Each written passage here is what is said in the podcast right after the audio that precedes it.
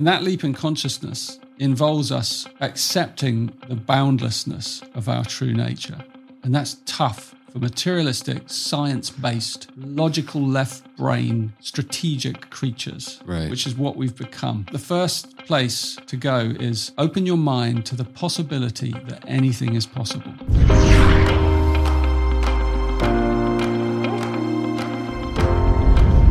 Hello, beautiful, miraculous human beings. Welcome back to the Know Thyself podcast. Today, we have a very special episode. I'm excited for this conversation. He is somebody that I've heard of a lot through proximity, through Blue, and the modality and technology that we're going to dive into today can be really transformative for one on their spiritual path. Today, we are interviewing the one and only Richard Rudd, the founder of the Gene Keys. The Gene Keys is essentially a big book, but I don't want to do it too much disservice. It's a spiritual encyclopedia, really. It is a transmission, a channel from the man Richard Rudd, who many years ago had this awakening and went on this journey of channeling this text that is essentially meant to help you discover your higher purpose in life and give context to this human experience.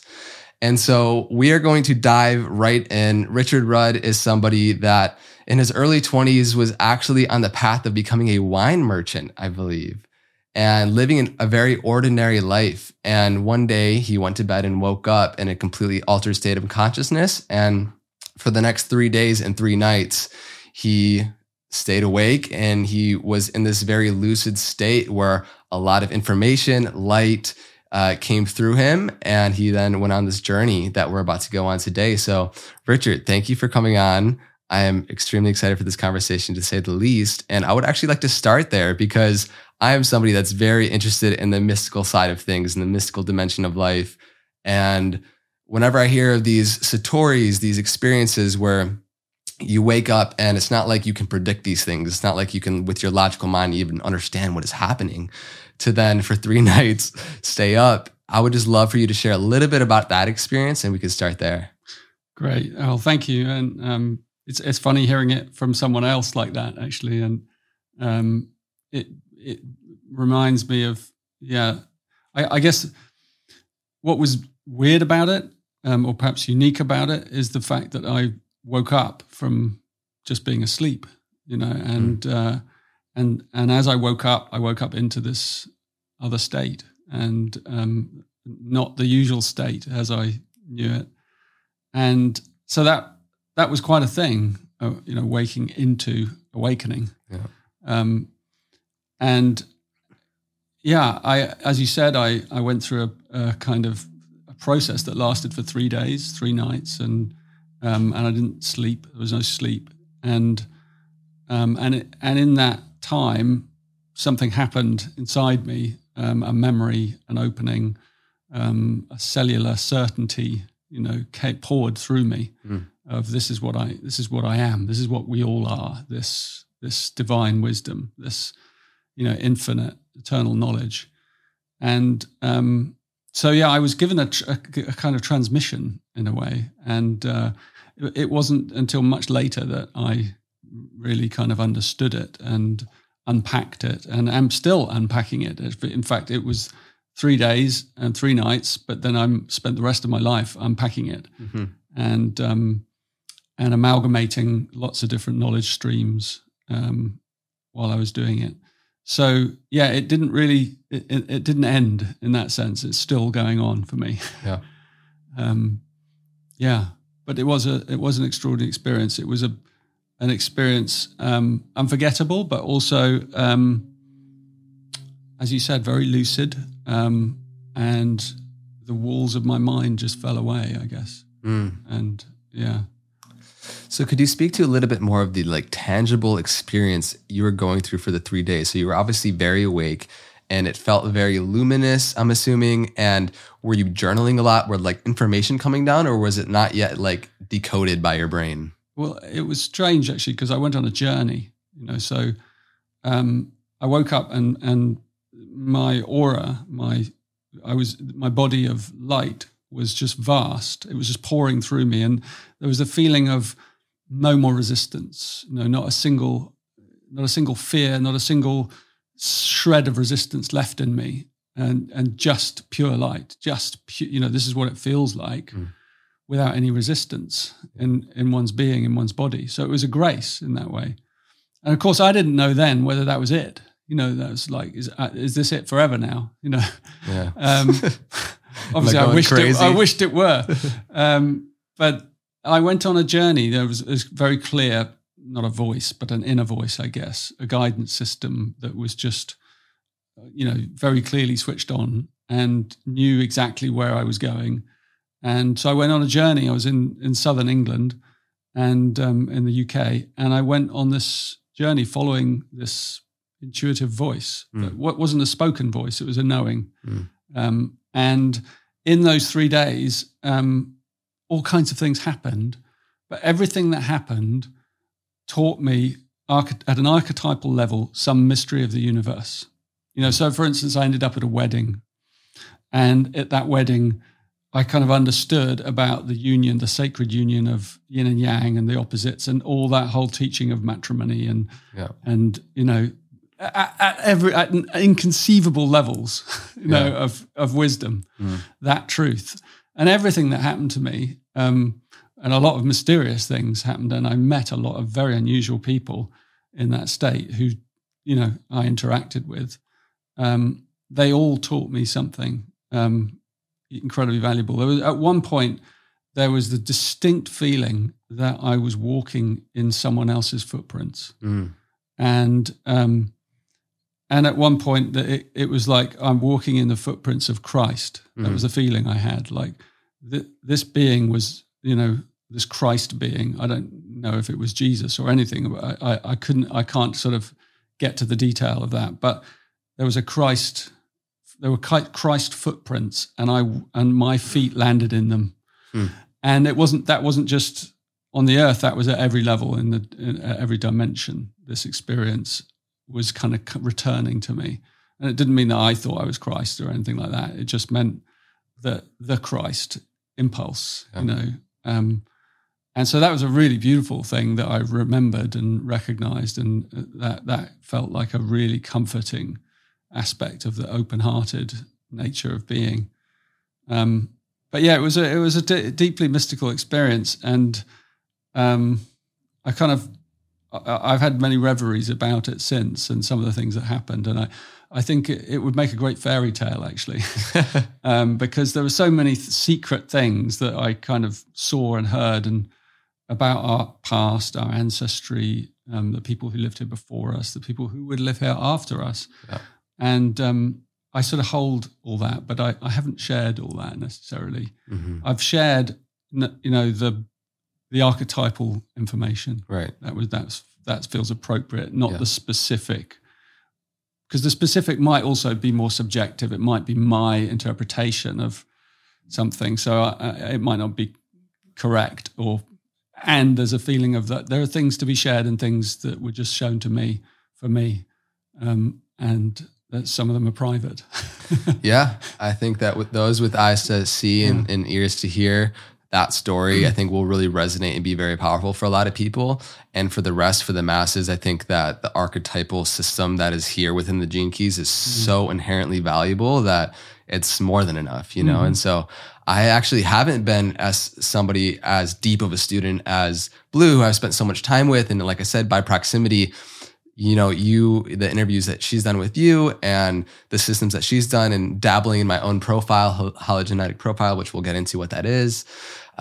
It's truly remarkable. So I would love to dive into a little bit more about what the Gene Keys actually are. What is it made of? What is it comprised of? What are the systems and the technologies from history that have kind of backed it to come to be? And then we can go from there.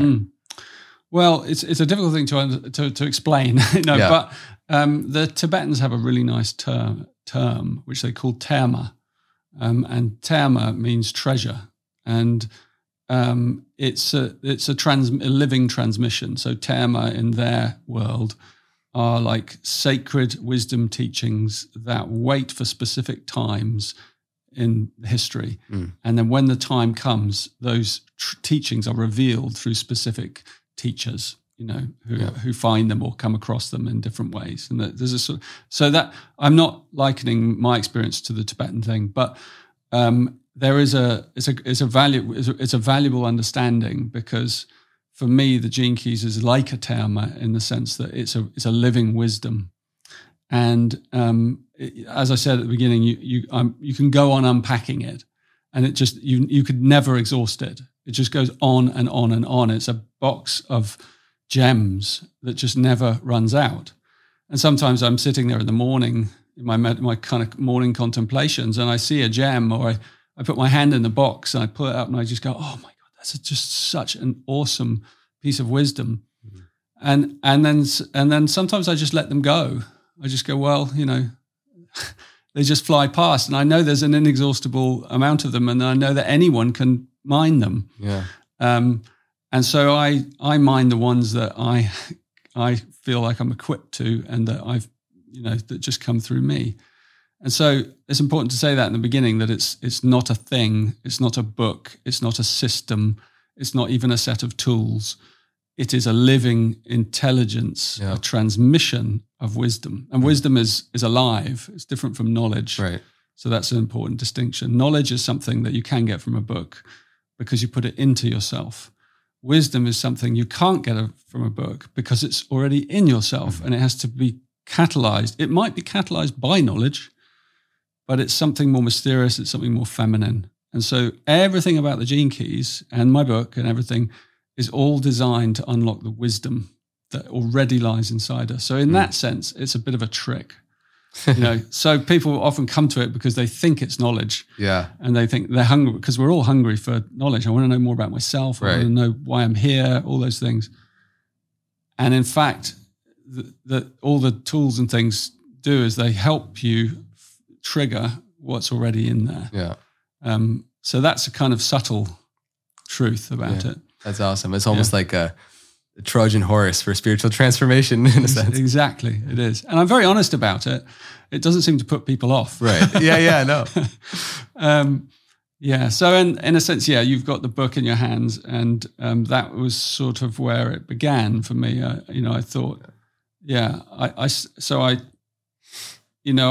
I used as the basis of the book, the I Ching, Chinese I Ching, with its 64 hexagrams, that I knew a little about of. And I'm sure many people listening to this know a lot more than I do about it. But what I did is I kind of put aside all books and things, and I went into the raw wisdom inside my body. And then I looked at each one of those hexagrams, and I saw this code of life appearing out of it, and I saw the need for a new language structure, and out of that basically came, for each one of those 64 hexagrams or archetypes or codes, came three words, three layers. So a shadow, a word for the low frequency manifestation, so a kind of victim state, mm-hmm, and then a gift, which was more like a creative impulse that was hidden in the shadow. Mm. And then what I called a siddhi, which is a Sanskrit word meaning divine gift or divine enlightened expression. So you have these three levels, and one is hidden inside the other layer. So a bit like the seed, and then the flower, and then the fruit. Mm-hmm. And so that gave me that language. It took me some time really contemplating to get those three words right, and. Mm-hmm. And then I called those 64 times three words a spectrum of consciousness. And so with those words, I had a map, a linguistic map of the kind of architecture of humanity, through the I Ching. And then out of those words, I wrote the book. I thought, I'm going to explain what I mean by those words. Mm. And I wrote 64 chapters, and then I rewrote it, and then I rewrote it again, and then I taught it, and then I rewrote it again, and I edited it, and in 7 years, I had it to polish to what it is now, I think, and it became a big book, and that was sort of where it started. Maybe I'll pause there. Amazing, yeah. And in the book, you describe it as almost like a universal language of the 64 different archetypes available within us, and these are things that these archetypes run within all of us to varying degrees, depending upon our karmic journey, I guess you could say. Mm-hmm. Now, there is an important distinction, right? Because I personally love having a skeptical mind when it comes to a lot of spiritual ideas and people with different philosophies. This feels very much like a living transmission to me.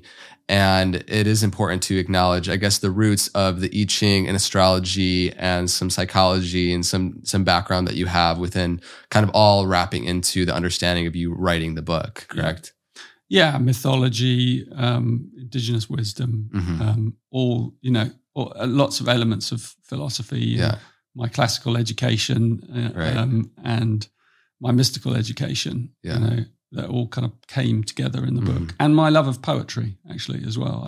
That's very present. Yeah, I feel that. There was for me the kind of specific kind of nature of using words in a graceful way is really important. Yeah, so that they carry the energy of a transmission. Yeah, but when I finished the book, and I was suddenly I'm done. Mm-hmm. I like that. Which, by the way, how long was that process? Well, I think it was about 7 years in total. Okay, and I was like, I'm done. Yeah. And there was this feeling of, oh, thank God for that. And then I looked, I had the book in my hands. A publisher came and took the risk on it. And I had the book in my hands, and I was just looking at it. Well, I remember looking at it one day and just going, that is one piece of work, that book. Didn't really feel like I'd written it, but then it's not really I wouldn't call it a channeled work. Mm. It was, because there is something of me in it. Right. The poetry is me. For sure. And yet the wisdom is universal, right? So I gave it a poetic twist, I think. Amazing. And I also, as a poet, I love paradoxes. Yeah. And there's lots of paradoxes and contradictions in the book as well. Right. If you read it as a whole, it's not a fixed set of parameters. Just like life. Yeah, yeah. And it's certainly not meant to be a dogma, It's to be taken lightly and to be used for inspirational purposes. Yeah. Yeah. Yeah. And that's what I love, because there is the, the hologenetic profile aspect of it, where you can put in your time of birth and location, and kind of give you hints into your own profile and in your genetic coding and archetypal settings.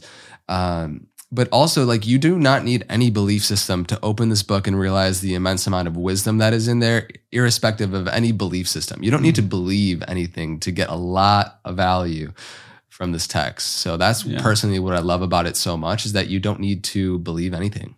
No, you don't. And it's, what it gives you is a framework for transformation.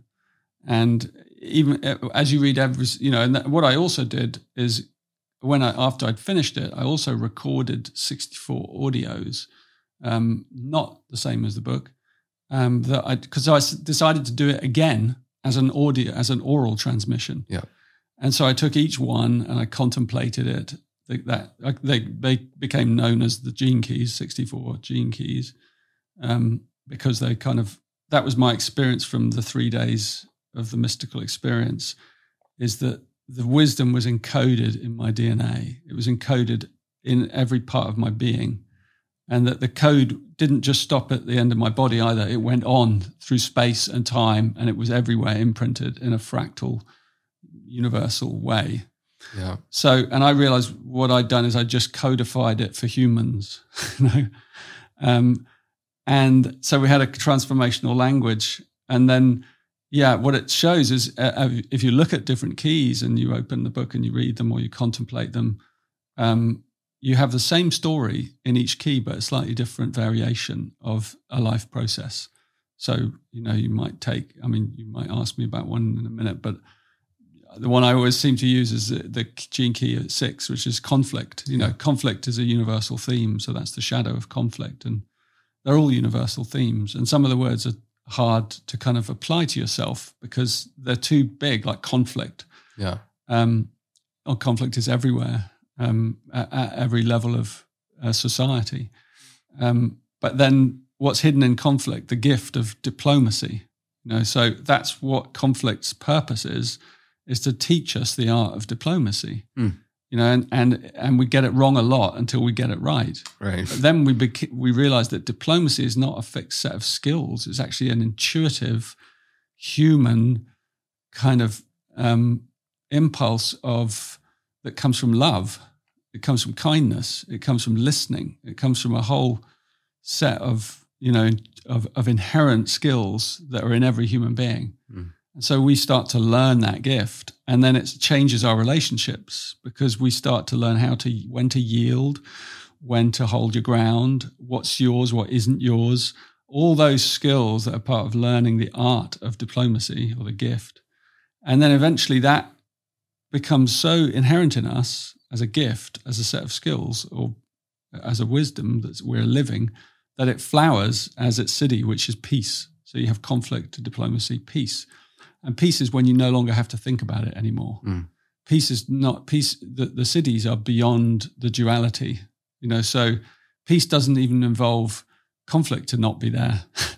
it's at peace with whatever is. Right. Because it's the realization that peace is underneath all things, mm-hmm.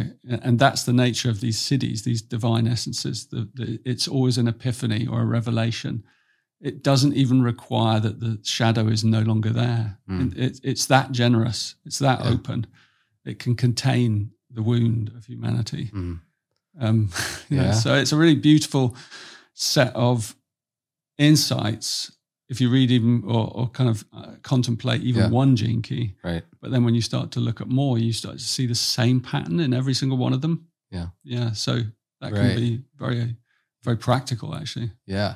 No, it feels very like, especially in Western traditions, it's very much so the achievement, hustle and achieve. If you want something, whether it be happiness or peace or anything, you have to go get it. And the framework with Shadow, Gift, and Siddhi, what feels like a common golden thread throughout all of it is the siddhi is always existing within us at every single moment. And so peace isn't something that we go out and achieve. It's already there in the stillness of the moment. And all you have to do is get in tunement with it. Mm-hmm. So that's very, very liberating realization on one hand, because you don't have to go do something. You just have to get rid of what's in the way of not experiencing it in this moment. And that goes for all 64. Exactly. It's as I said, it's a bit of a trick, so it shows you the duality, but then it invites you not to choose any part of the duality, but to just allow the duality to play out in your life.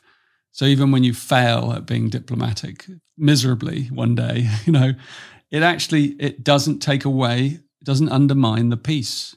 Nothing undermines the peace. Whatever you do, whether you do something really good or something really evil, it cannot undermine the peace because the peace is underneath. Right. It's the perfection of everything. So the siddhi realization is the realization that there's nothing to do. Yeah. But you can't use that on the way there. Mm. You can't say, well, I'm not going to do anything then, and that will help me get there, because it won't. Right. it's the final harvest realization. Mm. So you can't fake it before you get there. Right. So it's a bit of a paradox in that. Yeah, absolutely. It's like if we wanted to destroy, let's say we wanted to destroy this room and we started destroying all the chairs and whatnot and thinking that that's going to achieve our goal. The realization is like, you can't destroy the space that is in the room itself. And it's like, it's what's always present. For example, stillness, for example, peace, a lot of these cities, there's nothing that you can do to get them or to get rid of them because they're always present. And like you just talked about, we just have to get in tune with it. Yeah, there's nothing you can do and there's nothing you can not do. That's the idea. It's like you can't even kind of go, okay, if there's nothing I can do, I won't do anything in order to get it. Right. Because our mind is always only thinking, I can do this or not do it in order to get it. Right. But that doesn't work either. Right. So at the end, it's just you come up against the paradox, and you have no choice but to surrender. Mm. And that's when the siddhi blossoms, when you've surrendered. Mm. And you start to laugh, actually. Yeah. I mean, laughter is the only appropriate response to, I laughed a lot in those 3 days. I was like, the joke's on me. I've been laughing ever since as well. Yes. Beautiful. Amazing. So I would love to dive into, in the beginning of the text in the Gene Keys, there is this, you kind of go into how there is this thing called junk DNA, essentially where geneticists have found that over 90% of our DNA in our bodies have more or less no apparent function. And a beautiful way to look at it and see is that this genetic information still has memory, right? Memory of our past as humans, memory as us as animals, as reptiles, as plant life, as bacterium, and for who knows how many lifetimes, if you want to believe in that, that's up to you. But it's very interesting that to go higher, right, we have to go deeper into our shadows. And so I want to go now into the framework of the shadow, the gift, the city, a little bit of that. We've touched on it a little bit already, but starting with the shadow, understanding that there is so much unconscious shadow material within us present each moment that we don't realize that we're carrying, that if we start to excavate and purge through our system, we get access to the cities. In the beginning of the book as well, you talk about how, you know, there are trillions and trillions of cells in our body, right? And they have two jobs, to listen and to respond. And they're constantly listening and they're constantly responding to how we act, how we think, whatever we do. And so there's actually a quote that I would like to read from the book first. You can never be a victim of your DNA. Neither can you be a victim of fate. You can only be a victim of your attitude. Every thought that you think, every feeling you have, every word you utter, and every action you take directly programs your genes and therefore your reality. So it is an amazing invitation into taking responsibility for our life and everything that we place in our environment, what we allow into our consciousness, and what we do in every single moment, because we have the constant opportunity that life is to face off with our shadow or to let it continue to define us. So if you would like to talk a little bit about the shadow and how the process of excavating can now, you know, lead us to the gift, and then we can go from there. Yeah, it's great. I mean, you know, it's a part of what, you know, science calls epigenetic programming, which is, you know, non-interior, but it's environmental programming. So the environment programs our DNA as well as them being sub-programmed already. And so if you extend that a little bit to the quantum environment, then you realize that our thoughts are part of our environment. Our feelings are part of our environment. Everything we emanate, our intentions, our dreams, our wishes, all of that is part of the environment we're creating around ourselves and inside ourselves. So in a way, we are all constantly the architect of our life around us. It's that sort of new age kind of cliche of you create your own reality, you know. Some of those cliches are cliches because they're true. Yeah, I know. But the nuances in them, when you unpack them, are just beautiful and endless and subtle. Yeah. It sounds a bit trite, but actually, when you unpack that, it really is every thought we have and every feeling we have. And but we don't have. That doesn't mean we have to change all those thoughts and feelings. It means we have to start to look at them and honestly do a kind of review of what goes on inside us, and take full responsibility for what's going on outside us as well. Yeah. Not that we can kind of instantly change our lives, or that maybe, you know, because most of us want to change our lives, but that might be a flawed wish, you know, because it's the part of us that doesn't want to look at what's here now. Mm-hmm. So the beauty, what the Gene Keys offer us is the courage to look at what's here now, to start with the feelings of inadequacy or discomfort, or the need to just want to distract yourself from how you feel, or it might be numbness, or it might be anger, or it might be lots of different shadow states, reaction, or, you know, you look through the Gene Keys shadows, you just see a whole, you know, long line of kind of shadow behavioral patterns. Yeah. So the way that I kind of invite people to start is through the art of what I call contemplation. Mm-hmm. So we begin to contemplate our shadows. You know, we begin. So, you know, if Gene Keys offers you, like through your profile, for example, if you want to use that route, it gives you the names of some shadows for you to look at and think about and go, well, these might be my primary shadows. I say might be because that not everyone wants to use that system. Others might want to just use the book alone and use their intuition and go, well, or even just look at a pattern that is manifesting today, you know, and find it reflected in one of the keys. And then begin to, as you said, excavate what is that pattern? Yeah. So through the art of contemplation, there's three levels with working with the shadow, and I call it allow, accept, and embrace. And it's a really nice, simple framework for beginning any journey of the evolution of consciousness. of transformation. Allow, accept, embrace. By the way, that sounds so much nicer and pleasant to the system than hustle, achieve, create, do to get it. You know, it's like, no, allow, receive, accept. Yeah. Because we talk about acceptance a lot, but actually, what does that mean? It's difficult to say, well, accept your conflict. You know, that's quite a tall order. Yeah. So begin with allow your conflict. You know, it's softer, it's more yielding, or your anger, or whatever it is, you know, or your numbness. You know, just begin with allowing it. Like, allow it to be there. And I feel like just that alone, just the allowing takes the edge off of the resistance that we constantly have in life. That's like the subtle layer. You almost don't even realize it's there, but to take a deep breath and just like, okay, this is here. This is what is right now. And then you can move. Totally. Take something like anxiety you know, or unease. You know, most of us, if we dig a bit deeper inside ourselves, we have a lot of that, a lot of unease that's just there, residual. Right. We don't even know where it comes from.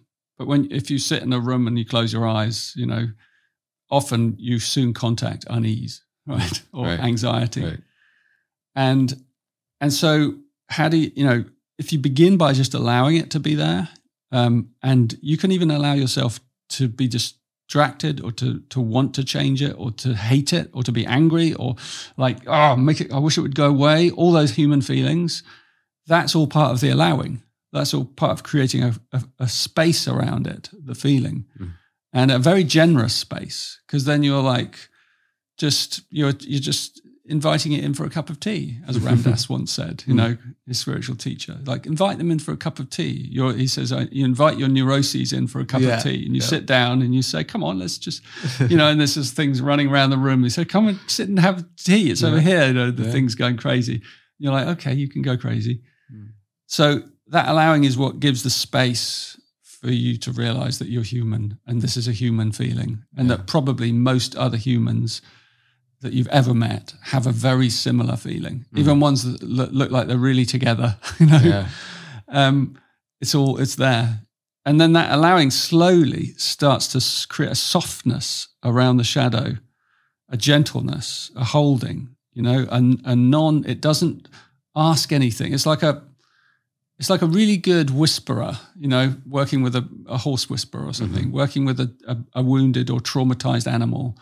You kind of let them bash about, run around, you know, you wait. You just wait until they come close and they start to trust you first, and then they stop and they start to get curious, and then maybe they approach you. And it might take hours or days, you know, for that to happen. And then slowly, slowly, they start to trust you. And in trusting you, they start to trust themselves. And that's the same inside us. We start to trust that it's safe even to feel the fear. You know, and that's a key. Like, even fear is safe. Even, you know, any feeling you feel is actually safe. You know, and that's a huge breakthrough. Yeah. The fact that you don't feel it is what makes it unsafe. Well, even feeling unsafe is safe. Right. That's the feeling to get to. Yeah. It feels like these different shadows, right? And you're speaking to allowing them. It's like this subtle distinction of, instead of feeling like you have these emotions, like I have anxiety, it's not that you let go of anxiety or that you stop having anxiety, but it's like anxiety stops having you a little bit. It's a subtle distinction, but I think it's a really powerful one. It's the first layer of dismantling a shadow pattern, you know, because they're tight kind of little things, little demons inside us. And we disarm them with that level of acceptance, you know, and then allowing does start to become acceptance. You know, it starts to transform, and you feel it shifting inside you. You actually feel it as a physical thing. Maybe you feel it you will feel it physically. You'll feel something changing. Yeah. You might feel the inner structure of your body going through something. You might even have a healing crisis in some way, you know, something comes up in you as you're letting go.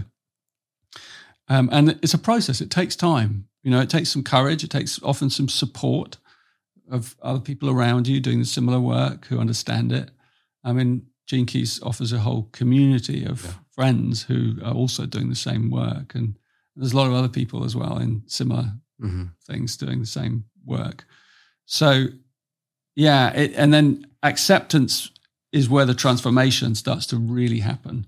And the third component, embrace, allow, accept, embrace. Embrace is when it kind of, it moves right into the DNA. So your allowing becomes so deep, your acceptance, that it embraces, fully embraces the shadow. You know, you actually might say, I no longer care if you stay or leave. Mm. I'm completely content with you to live here with me for the rest of my days if you want to. That's a powerful mantra or a statement to say at home. If you're feeling something that is unpleasant, to say, repeat literally what you just said. Yeah. It's a thing to get to. Yeah. I'm completely content with this anxiety. You know, if you want to stay with me for the rest of my life, I give up. It's okay. You can. Yeah. You know, I'm safe. I know I'm safe. And so I know this is just a feeling. Yeah. You know, if you can have that level of trust, then by the time you've got to that level, it's almost gone anyway, because it starts to fall away at the pattern, whatever it is. And these are deep patterns in us. Yeah. Trauma from our childhood, might be something from, you know, ancestral, as you said, even from a past existence in some way, lodged in our DNA, something that we're holding on to in our lineage. And what's beautiful about being human is that you have access to work with it without having to have the weight of the memory consciously of what it is, because that would be so overwhelming for the majority of people.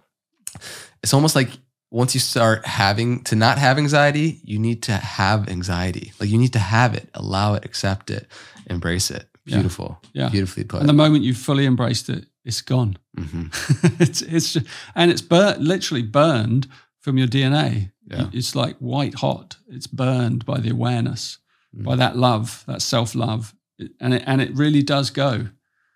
And when you do that, you also heal the bloodline behind you and ahead of you. It's like we are, what I think Jung said, we are tasked with the unfinished work of our parents. Yeah. And it's very real. It's like once we move through and transmute these things within ourselves, we start to see even the people that are related to us and our kids, that becomes something that is no longer going to be an issue for them to the same degree. That's a very mysterious, mystical statement, and it's absolutely correct. Yeah.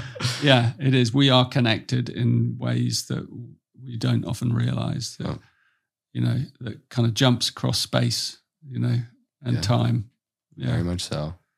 Very much so. Amazing. Okay, so then moving into the gift, right? Yeah. So obviously, it's so important to gain awareness of what our shadows are in order to gain access to the gift, right? So if you could speak to a little bit of the process, like internally in our day-to-day life, how do we become aware? We can obviously use the technology of the Gene Keys.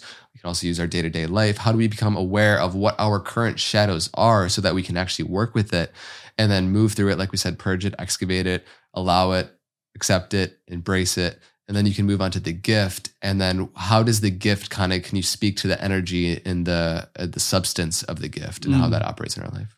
Yeah. For me, the gift emerges as like a creative impulse. Mm. You know, so energy is released from the shadow from inside us. You know, potential energy becomes kinetic energy, but it starts to be released. So we have an increase in vitality, you know, in our body, and we feel that. And it's, you know, if we follow it, then it wants to do something externally, it wants to actually create something. So that can go in just about any, I mean, you can go into anything in life, but you start to, you know, you start to become a creative being, and the same energy that was kind of throttling you starts to reward you. Because the creative process, whatever form it takes, is incredibly rewarding, you know, and it vivifies us, and it's often of service to others as well, or inspiration to others. So again, the same thing that was blocking us then becomes a great gift to yourself and to those around you, whatever form it takes. It can take us a million different forms, and you follow it through your intuition. You just follow it because it's the wisdom inside you. Mm-hmm. And the wisdom knows what it wants to do. And so it starts to speak to you from inside you. And you suddenly you just go, well, I've got all this energy. I'm going to go and do this. Because you feel that enthusiasm. You even start to feel optimism for the first, you know, time for some of us. You start to feel like, wow, this is the you feel full of hope for even when you look at the world and you think, yeah, but we have all this inside us. We can do anything. So you start to feel that you can do anything. Mm. And you start to feel that anything is possible. And that feeling is what, you know, changes you. Yeah. And so the gift then starts to emerge, and it's actually a genius. You know, every gift in the Gene Keys, every Gene Key contains a specific genius, you know, and when you do the, you know, if you do the Gene Keys programs, they go quite deeply into what that genius looks like, because you have every key, but every key also has nuances called lines. Mm. You know, anyone who knows the I Ching will know that they have 6 lines. And so there are nuances within one gift, 6 different nuances. And so it could, you know, it depends on how it wants to manifest. It can manifest in lots of different ways. And so the book and the programs and things give you keys that kind of inspire you perhaps to think, oh, well, I'm going to put my gift into service, or I'm going to put my gift in, you know, I'm going to follow the vision out into the world, or I'm going to write a book, or I'm going to, you know, whatever it is, it's like, it's a different form inside us wanting to come out. So it's a very, you know, for me, I guess the healing of my shadows, part of it was writing the Gene Keys and creating the Gene Keys. That's been my process. So for another person, it might be building a garden, or it might be, you know, sailing across the ocean, or it might be, you know, learning to windsurf, or who knows. But it's always about some form of kind of service to yourself, and then probably towards others, but may not be direct service, but it will, you know, create inspiration. Yeah. So it's a very, you know, it's a lovely phase of our awakening. You know, and I often think in the sort of journeys to awakening, particularly ones we've inherited from the East, is that they don't talk much about creativity. And I feel that creativity is an incredible part of awakening. Yeah. I fully agree. Yeah. Wow. Yeah. It's powerful. There's like so many fractals, so many different directions in which we could go in. Yeah. I see it almost like when you describe it, the gift, it's like, because it's such a thing that people struggle with, finding what is my gift? What is my utility, my purpose in this life? And almost like when you just do the shadow work and you start to, the gift kind of comes out of you, like springs out of you. It's not something you discovered, boom, I got it, right? It's like, no, this wants to come through me. And I feel like the gift, and tell me, you know, your perspective as well, like it'll come so naturally for you because it'll be a culmination of what you love to do and what you're good at. And also what the world needs. It can be very fulfilling in that way of like a service. And so could you give quick, like rapid fire, like a few different gift, shadow gifts, cities, just so people can see the progression of a few different ones? Sure. Yeah. I mean, you can pick one from the book yourself. Why not? And then we have a bit of fun. Okay, cool. Actually, might be a good time to do this because, and this is a little bit premature in the interview, but I do want to go into a little bit of the collective after we go into the city. Something cool about the Gene Keys is you can also use it like an oracle deck where you can set your intention, ask a question, be in the stillness of the moment, open it to a random page and see where your eyes land and if it's, you know, some sort of values there. So I did that last night about this interview and something that we can talk about for the collective. And I got the 39th Gene Key, which is the tension of transcendence. Shadow, is that provocation? Provocation. Yeah. Gift is dynamism, and city is liberation. Yeah. So there you have, you know, the 39 is a very provocative energy, you know, so when you meet that in another person, they provoke you. Yeah. And, you know, whether it's through their anxiety or through their behavior or through some, you know, it's a very pushy, provocative. Yeah. They can provoke you by pulling away, you know, it depends on which, you know, if they're introverted or extroverted, or they can provoke you by deliberately pushing at you. Right. And so if you have that key, also it's going to be a theme in your life. It might be that you are provoked, you draw provocative relationships and, you know, that provoke you to, because it's all trying to like wake something up inside you. Yeah. And it's waking up that dynamism, you know, so often people with that key, you know, particularly if you're looking through profiles, will have a lot of stuck energy.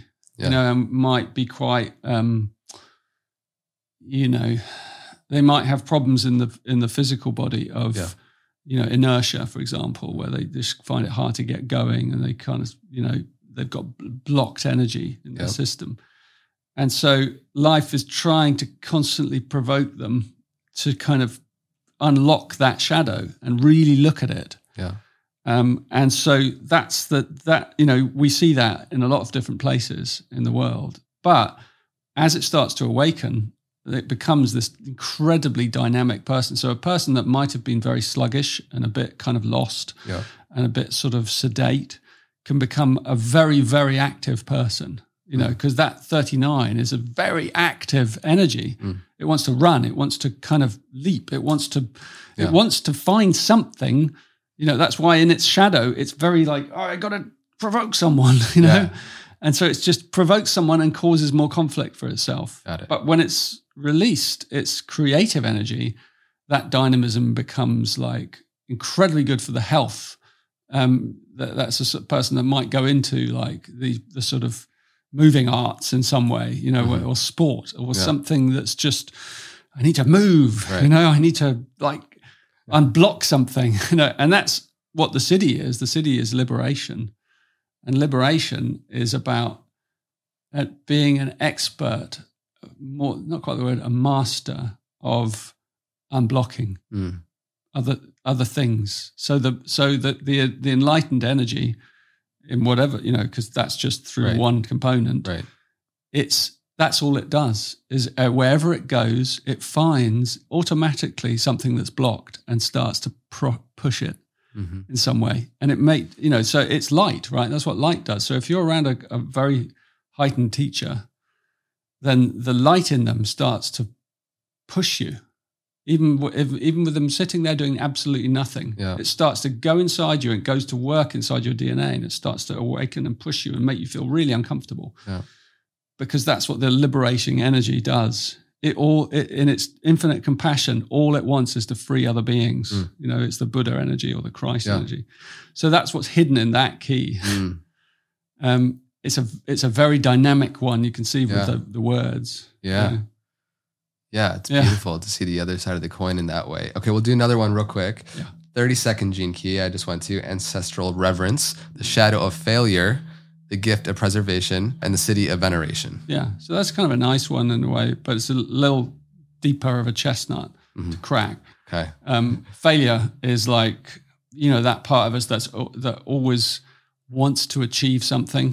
And it's that kind of, it can be either the fear of failure that drives us, or it can be the need to achieve at all cost. You know? And we see that a lot in the world. You know? It's like a dog chasing you, or you chasing money, or whatever the next thing is. Yeah. So you see it in lots of ways, like that kind of energy of wanting to attain something because you think that that's going to make the pain go away. You know? So you spend your whole life trying to attain it, and then once you've attained it, the pain hasn't gone away. And even if you do attain it, or if you don't attain it, the pain doesn't go away. So you failed, actually. And so the whole game of failure and success is kind of encoded in that key, in the shadow of that key. And so the realization that starts to dawn in one who sort of unlocks that gift, you know, of preservation is that that whole, you know, that whole journey towards success or failure is not going to change anything for you, you know. So what it turns into as the urge to serve one's environment in some way by finding something worthwhile and keeping it going, you know, and keeping it alive. And that key specifically is about finding something really worthwhile in the world that already exists, and then helping it kind of carry on its journey. And it might be like, for example, literally preserving an aspect of nature, of environment, or it might be something inside you that you want to kind of pass on. It's thinking outside of, you know, it's thinking beyond failure or success. It's thinking of the future. It's thinking of the people of the future. It starts to, you know, it's a part of us that's like really thinking about legacy. Mm-hmm. Like, what can I really leave behind? Yeah. You know, that's the ultimate. Like, what can I leave behind? What can I, you know, what will I have done when I died? Not what have I achieved in success or failure, but what, you know, what have I really kept alive? Maybe it's just a value. Yeah. And maybe it's some values I put into, if I'm a school teacher, I put into those children, or one child that got the value, or my child, you know, like a mother who's just, like, she spent her life giving all her highest exquisite values to her children. That is like preservation, you know? And also, you know, keeping what's really worth keeping. So part of the journey of that gift is what's essential. And it ain't, you know, material wealth, you know, or getting to the top of the ladder. Right. Because none of those things are essential. The things that are essential are like relationships, love, you know, you know, the creatures of the world, the elements, you know, the things that really make us feel good. So that the journey of that gift is about that. And you can see where the Siddhi's going with reverence. Right. It's going to like the reverence for everything in the chain of life, the ongoing chain of life, from the ancestors to the future ancestors. Because you see like the purpose that it is all served on your journey as well, the failure and the preservation. Yeah. It's like it's the wiser embodiment of it.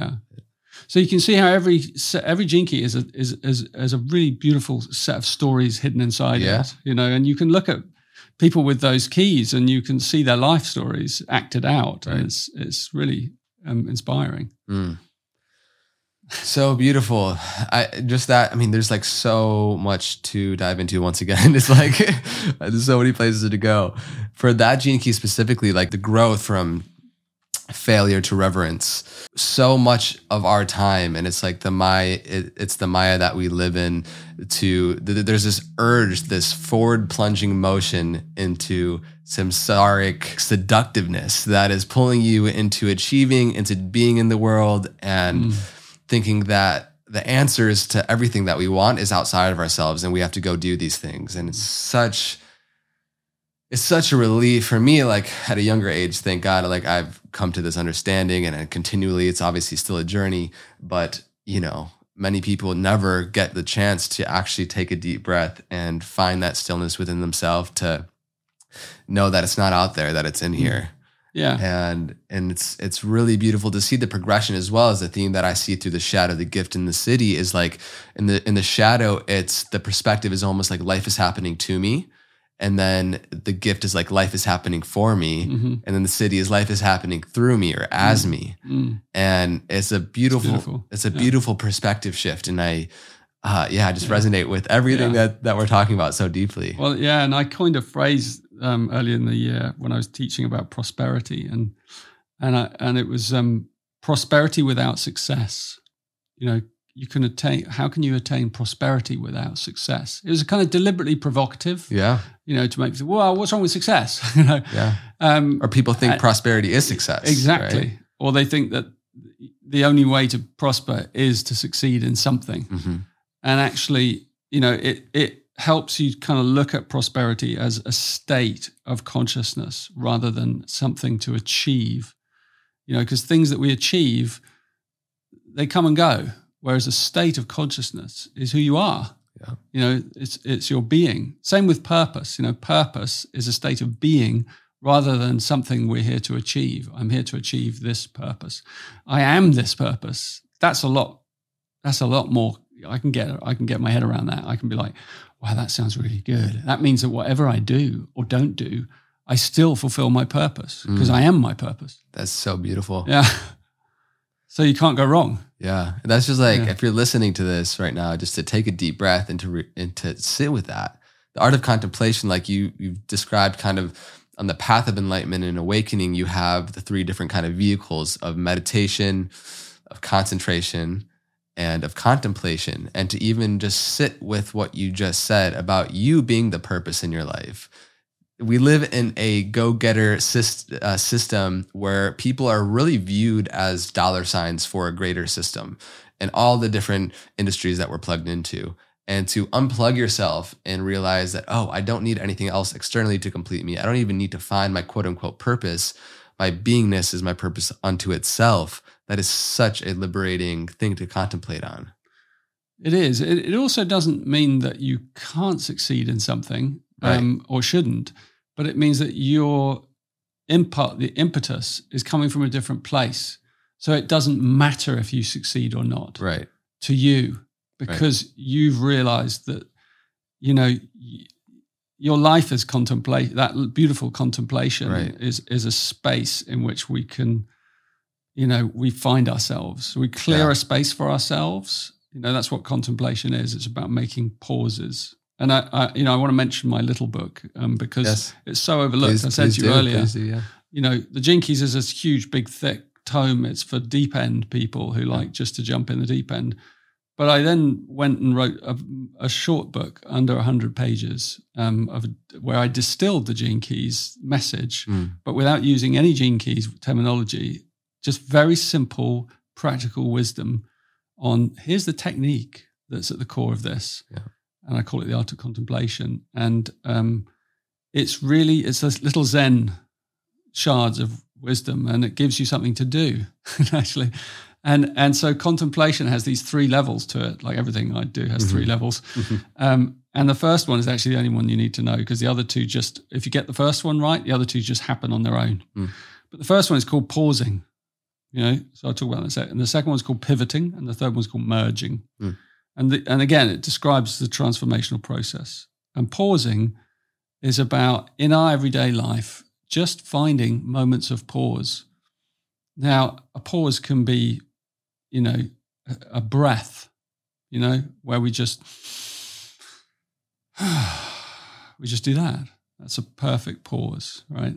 Or a pause can be you reach a red light, you know, and instead of feeling nervous of like you're waiting to get to the green light, you just go, red light. That's a pause. The universe has just gifted me. I'm going to enjoy it. I love that. You know, I'm like, I know I've had taxi drivers ring me up and say, thank you. You've changed my life. Because, you know, a red light can be a gift. Mm. And it's a metaphor, of course, because everything that seems to slow us down, we kind of take as a negative often. Yeah. Instead of saying, oh, wow, that's the universe saying, take a pause. Because you know what? Pauses, in pauses, transformation happens. That's what pivot means. The pivot, you know, if in a day you manage to have 20 pauses, then in one of those pauses, a pivot might happen. Pivots you can't predict. A pivot is when we see something about our nature that we weren't seeing otherwise. And you can only see that in a pause. If you're too busy spinning and your day is just full of dealing with lists, and you get to the end of it and you've had no pauses, there's no transformation in that day, you know, until you stop. So if you train yourself to harvest pauses in your day of different lengths, you know, and you soon begin to realize that they're very pleasant and actually begin to rely on them and look forward to them. Mm. You know, I've got a simple app coming out soon that's, every 3 hours, you pause for 3 minutes on the threes of the clock, 3, 6, 9, 12. Amazing. You know, that's it, 3 minutes. And there's a little app that just bings you and gives you that moment. And pausing doesn't mean you have to stop. Mm-hmm. You can be pausing, but also in movement. Right. You can find the stillness in exercise or whatever you're doing. Exactly. Yeah. And you can find it everywhere. But the more you kind of take those pauses, the more you create the space to see something about your own nature. Maybe you begin to undermine your anxiety. You begin to change a pattern that's an addiction, you know, something that's driving you. You might be addicted to work, for example. You just work, spin, phone call, email, you know, all of that. And these pauses just give you like moments of grace where you're like, what the hell am I doing? You know? And if you didn't have that pause, you wouldn't ask that question. Yeah. I'm tired. Mm. I'm not enjoying this. Mm. I need to change this. Yeah. You know, that can be a pivot, the beginning of a pivot. I need to change this. This is not working for me. Look at me, I'm out of breath. Yeah. And you don't even have to do a technique. I mean, you can. There's lots of techniques you can do. You can stretch, you can do yoga, you can do meditation, you can do a chant, you can do anything. But a pause is a pause where you create a gap. And in those gaps, magic happens. So you got to make the gaps. And it's a discipline. But if you do it repeatedly over a period of days and weeks and months, your whole life changes because you start having these pivotal experiences, breakthroughs, where transformation happens in you. And the dismantling of the shadow is what's happening. But it's happening only because you're creating pauses. So actually, you don't need anything else. You only need to create pauses. That's it. You don't need to do any technique in them. You just that's the simplest truth I can give. There are many people who have come before me who've given the same truth. It changes the structure of our day. And there's magic in it. Like a day filled with pauses is a day with more time in it. It sounds weird because you're stopping doing stuff more. Right. But actually you're pumping time into that day. So suddenly you've got more room in the day to breathe. So you probably have less breaths in that day because you're pausing. And if you have less breaths, you're going to live longer. You're going to be healthier. Everything's better. Yeah. So pauses is all about breathing. Yeah. But you don't even have to do a breath technique. You only have to pause. Right. And it's a discipline. Yeah. And then the final stage is merge. And merge is what happens when several pivoting experiences have taken place. So every time you experience one of those breakthroughs in your shadow pattern and it transforms into that gift, then it finally, when the Siddhi part, when it finds its final flourishing, final let go of the pattern from your whole being, from your DNA that I described earlier, you experience merging. And merging is when you begin to merge with the field.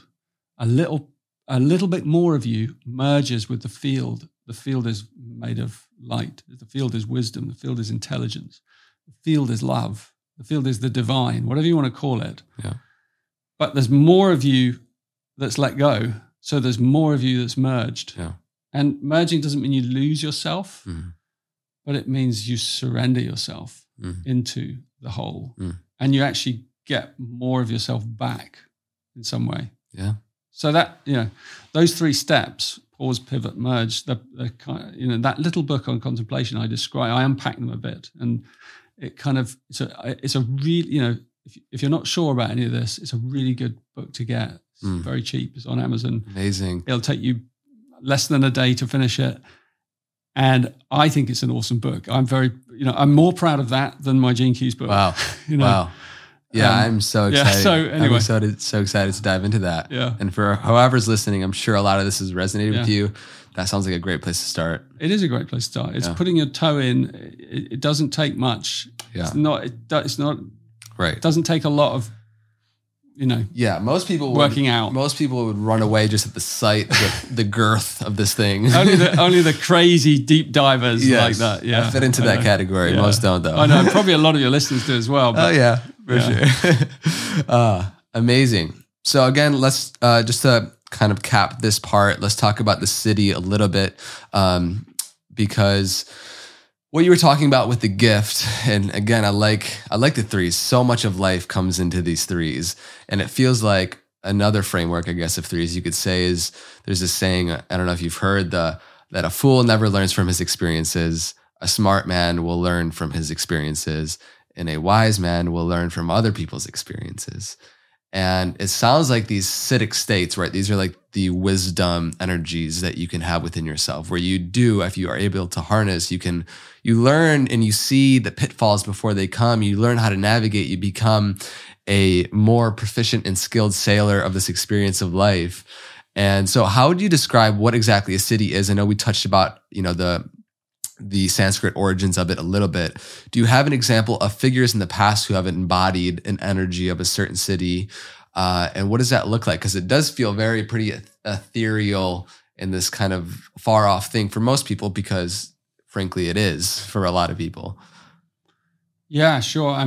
There are plenty of good examples of people even who are alive today who can live inside those states. For most of us, we'll get flashes of them, you know. And as we approach our full awakening, the flashes will come quicker and longer, you know, because they're preparing us to live in that state one day, and that's a big journey.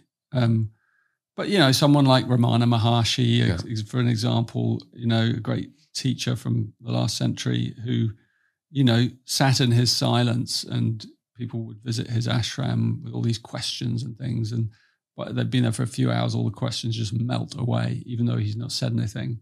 Because the emanation of that field of light, unbroken field of light, just kind of through osmosis begins to settle one. But there are, you know, when you look into the cities, you sit in the Gene Keys, the 64 of them, you see that they're different expressions of the same state. Mm-hmm. So some of them are very soft and yielding and feminine, and they have that feeling like Ramana where you could just kind of melt in his presence, and you're like, oh my God, you just have to look at a picture of him and you're like, oh my God, I'm just going to melt in the tenderness of those eyes, you know. and then other ones are like fierce and kind of, you know, good Jeff, or some of the, you know, these kind of more like crazy teachers, you know, who will just nail you with all kinds of trickster energy, you know, dismantle your ego in all the uncomfortable ways. Osho is another great one. Osho, Sadhguru definitely has elements of that. Yeah, trickstery energy, and there are lots of different, you know, layers to the city, but it's the same energy in its experience. The person inside the city is experiencing the same thing, identical, but it has a slight different genetic variation, you know, so the expression is slightly different depending on which key. And this has caused that, you know, when I first, you know, kind of intuited all this, the 64 cities, and I was like, I Googled 64 cities and I actually discovered that there is a tradition called the 64 cities. So I was like, really? I didn't know that, you know. I was like, oh, that's really cool. That was definitely the right term. But then the ancients called them cities. I make sure people understand I'm saying Siddhi. Yeah, S-I-D-D-H-I. Not city. Right. Siddhi. S-I-D-D-H-I. Yeah. They, you know, they always saw them as traps because they're like superpowers. Right. That you can attain at higher states of consciousness, you know, like the ability to manifest things out of thin air. Right. Levitate. Exactly. Heat things up with your hands. These things that seem like spiritual superpowers. Exactly. Yeah. Which I think very much so do exist. Yeah. And most people would be like, whatever. But yeah. Well, in a way, it's a really important aspect of these teachings that when I said they were a terma at the beginning, they're here for this time. Mm. You know, they're here for these times. And it's really important that they're preparing us for a leap in consciousness as a species that we're approaching. And that leap in consciousness involves us accepting the boundlessness of our true nature. And that's tough for materialistic, science-based, logical left-brain, strategic creatures, which is what we've become. Mm. Yeah, and so you have the first place to go is open your mind to the possibility that anything is possible. If you can get there, then you're ready to explore these cities. If you can't get there, then you're not ready. You know, at some point maybe you will be. So you have to begin with that, like allow the concept that anything is possible. And then deepen that even a bit more as you explore these cities. And when you read about them in the Gene Keys, they do actually describe, like, some of them superpowers that exist inside human DNA, imprinted.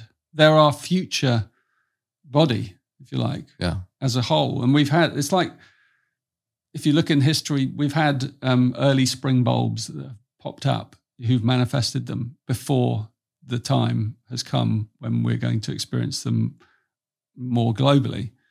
But the message of the Gene Keys, it has a prophecy woven into it, in the 55th Gene Key particularly, where that prophecy is it talks about this time that we're in now and the preparation for this change and this shift into higher consciousness, into these higher kind of manifestations of transcendent reality. Yeah. But does it talk about like how it's going to get uglier before? Yeah, definitely it does. I mean, that's what it's going to take, right. I think. Because it's like so, in a world full of so much materialist scientism, it's like you almost have to take it to the end to see that it doesn't work in the way that like to figure out. And I would love to talk about the ways in science and spirituality merge and going to merge. But yeah, in a world full of so much left brain way of viewing things logically, it's going to be much harder. And we're going to have to really see the devastation of what that brings before I feel like this isn't working. Let's try something else. Yeah. I mean, I think you're right. It's a hard thing for people to stomach that.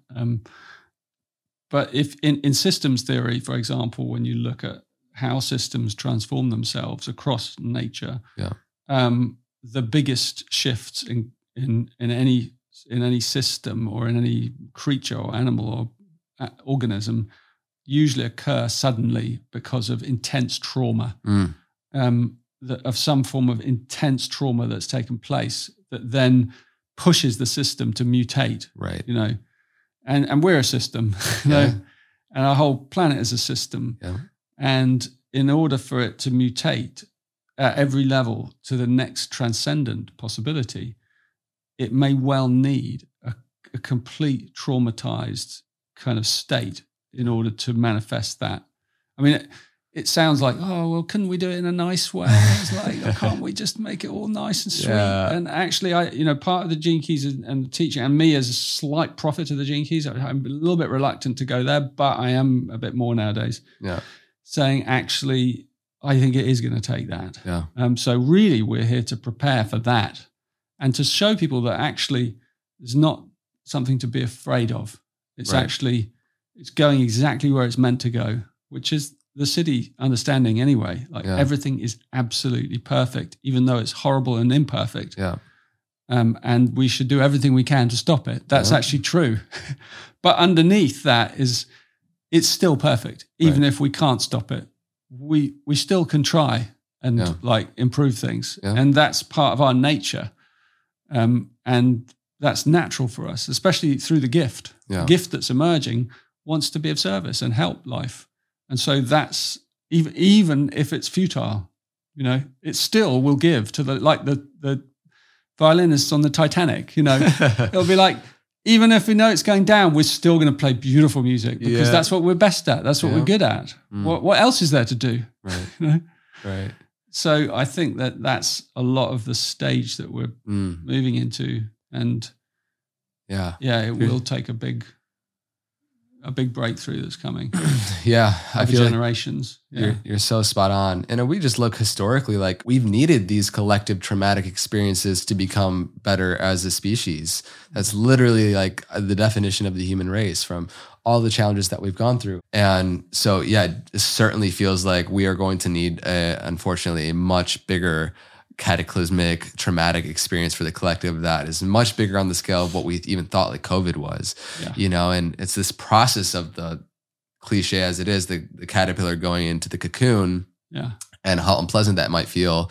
And it feels like a death. It's going to. And then on the other side, hopefully we make it out as a beautiful butterfly, but it's, how and why I love this podcast and this platform and the medium of podcasting and the age that we live in is because we live in a time unlike any other where we can actually spread messages like these of consciousness to the other side of the globe to ease this transition process.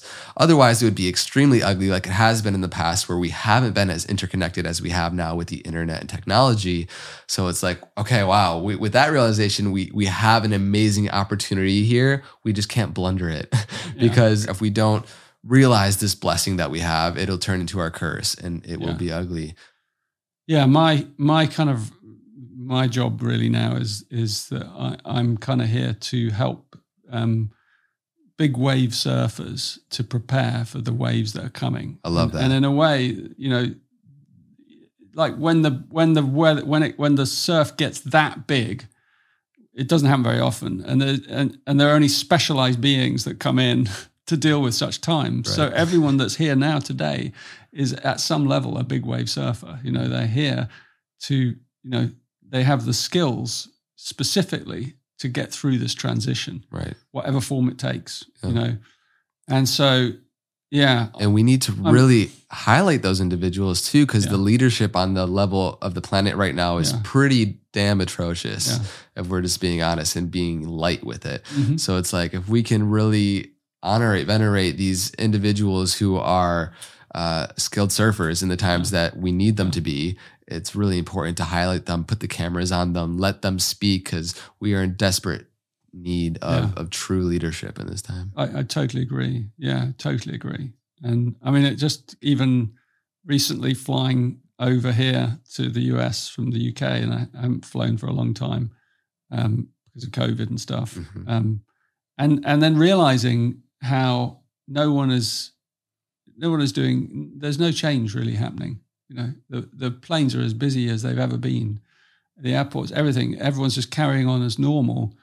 In fact, probably even ramping up our behavior. And so, you know, and I'm part of that, you know, you know, it's hard to not include yourself in that, but it's like, we haven't learned, doesn't look like we're going to learn in time until we've engineered a crisis, you know, and that's how we're going to kind of make a transition. And yeah, it might be pretty ugly. Yeah. Well, I appreciate you, the work that you're doing and the work that many brilliant, bright beings are doing on this planet. Definitely help those that are looking for answers, that are searching to have a place, a home that can really be supportive to them. Yeah. That's what texts and technologies like the Gene Keys is doing. It's what many different individuals and systems are doing right now. And so the more that we can have those, the better. So without taking too much time, I've just been getting sucked into this portal. It's been so good. Yeah. So thank you so much for this time. One last question. Mm-hmm. What does it mean to you to truly know thyself? It's one of those questions that silence is a good response. Mm. So yeah, I think I'm just going to let it rest there. Mm. Beautiful.